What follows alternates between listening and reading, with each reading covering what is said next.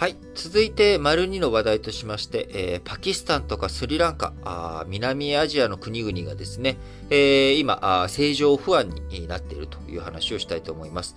えー、先ほど丸1でね、フランスの大統領選挙を取り上げましたけれども、えー、このフランスの大統領選挙、マクロン氏が苦戦、接戦、ルペン氏との間で接戦状態になっている、えー、その背景として、えー、生活苦、インフレなどに伴ってですね、えー、生活が苦しくなっている。え政権何やってるんだっていう声。まあ、これが今ね、え第1回の決選投票、あ第1回の投票の後、え決選投票に進む2人、えルペン氏とマクロン氏、えどういうふうに見ていくべきなのかという軸として、えやっぱり生活苦、えこれにね、どういうふうな対処していくんだというところが注目ポイントですよ、と先ほど丸1でお伝えしましたが、えー、同じ話はですね、えー、何もフランスだけじゃなく、えー、南アジアの各国、え、パキスタンとスリランカ、あここでもね、同じような話があるということですが、え、まずパキスタン、え、カーン首相、え、不信任案が可決されまして、4月10日、え、失職し、スリランカでもラジャパクサ大統領辞任を求める抗議運動が続いております。背景にあるのはですね、両国とも慢性的な経常赤字ということで、新型コロナウイルス化に伴う経済停滞、ウクライナ危機による商品価格の高騰、これらがね、重なる三重苦に見舞われているという状況になります。経済、苦しいっていう状況、ただでさえね、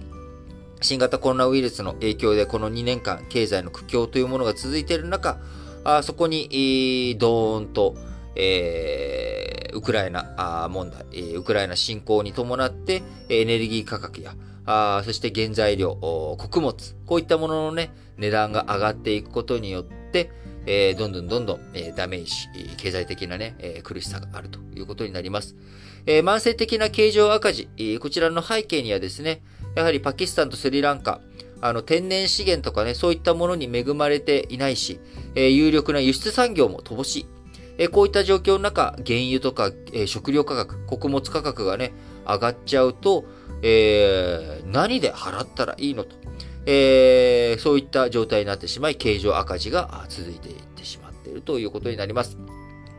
えー、経常赤字。えー、経常赤字っていうのはですね、えー、どんどんどんどん自分たち自国からあ通貨が流出していく。貿易のために、貿易するためにはですね、えー、通貨を流出させなきゃいけないということになるので、えー、そうすると、国内、インフレ、えー、そして通貨安。自分たちの通貨がね、どんどん安くなっていってしまう。えー、自分たちの通貨で買ってほしいもの、買ってもらえるものよりも、え、ドルで買うものの方が圧倒的に多いわけなので、そうすると自分たちの通貨よりもドルの方が好まれてしまう。え、そうすると通貨がどんどん安くなる。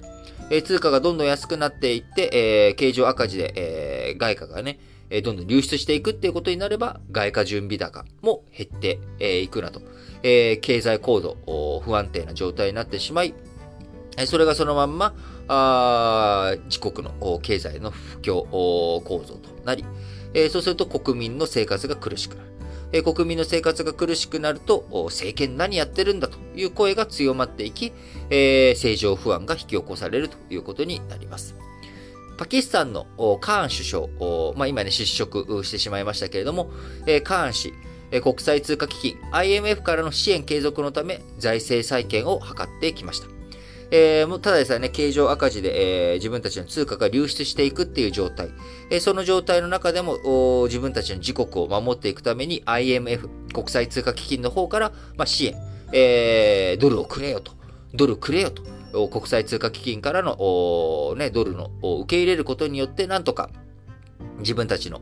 えー、経済、えー、経常赤字をね、なんとか処理していかなきゃいけないという状態の中、えー、IMF からは無、ね、無法図に、の法図に、あの、お金を供給するわけにもいかないから、じゃあどういうふうに、えー、君たち返済をしてくれるんだね、と。いうことで、えパキスタンカーン首相としてはですね、え、財政再建、きちんとやっていくので、とえー、みんなからね、あのー、きちんと公共料金上げたりとか、あ税金上げたりとかすることによって、えー、きちんと返すね、えー、手立て作っていきますんでっていうことをやっていこうとすると、え、ガス料金のね、値上げとか、あそういったものをやっていった結果、え、国民の生活苦しくなるじゃないかということで批判の声が強まっていくということになります。あるいはあ中国からの投資ですね。えー、これで経済再建、えー、目指していこうというふうにしますが、えー、そこのね、中国資本によるインフラ整備とかについても、新型コロナの影響もあってなかなか大きく進まない、停滞っていう状態になってしまっていて、ただ、緊縮財政ばかりが進んでいく。えー、それに対する国民の不満、抑えられなくなったということで、4月10日、おととい、失職ということに追い込まれてしまいました。え、スリランカ、え、国内総生産 GDP の約1割が観光関連、えー、占めているわけですけれども、え、新型コロナで、え、その GDP 分が吹っ飛んでしまったということになります。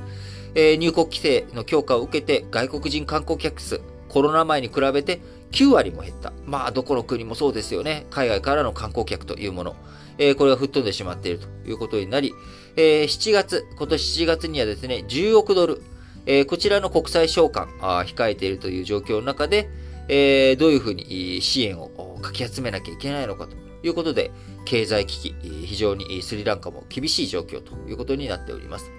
えー、そうなってくるとですね、えー、政情不安あ起きてしまい、えー、スリランカのラジャパクサ、えー、大統領、辞任を求める抗議運動が続いているという状況になってしまっており、えー、こういったね、南アジア、あどういうふうにサポートしていくのかというところで、やはり地政学的にですね、え、一帯一路政策を推し進めている中国、あそして、えー、地域の大国、パキスタン、スリランカのね、真ん中にドーンとそびえるインド。えこの中国とインドがどういうふうに、えパキスタンとかスリランカのこの政情不安に介入とかね、関係してくるのかというところ、え中国とインド、えー、ロシアに対する、ね、制裁とか、そういった枠組みからは距離を取って、えー、いる国々です。えー、そういった国々があ穀物価格とか資源エネルギーの価格の高騰に伴って苦しんでいる、えー、他の同じくね、えー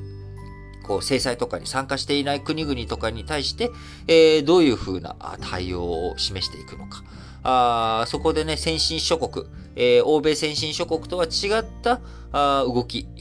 ー、こういった潮流が流れていったときに、えー、果たしてロシアに対する封じ込めがうまく効いていくのか、あ対等する中国とアメリカの関係どうなっていくのか、えー、そして、えー、そういった大国間の間でバランス外交を、えー、繰り広げているインド、えー、どういった姿勢を示していくのか、えパキスタンとスリランカという、えー、日本からしたらですね、えそういった国あんま関係ないんやないのというふうに見られている国々に対して、え中国、インドの動き方によってはですね、え日本の安全保障とか、え日本の動き方にも、外交にもね、非常に大きな影響を与えるということで、え今回お伝えをしましたということと、え重ねてね、え丸1、丸2と同じように、やっぱり、え生活不安、え経済、え苦境に陥っていったときに、現政権に対する批判の声が強まるということ。えー、日本もね、今あガソリン価格の高騰、えー、インフレ、本格的なインフレというものはまだ実感が来ておりませんけれども、えー、いろんなものの値段、え特にね、食料品とか、え食べ物、えこういったものの値段が上がってきている中、エネルギー価格も高騰する。えそうなってくると、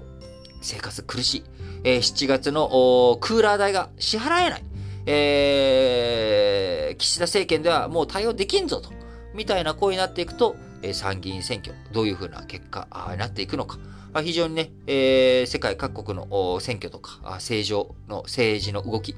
えこれを踏まえて、え日本の7月の参議院選挙、前にですね、え与党、野党がね、どんな経済対策をまとめていくのか、しっかりと注目していきたいなと思います。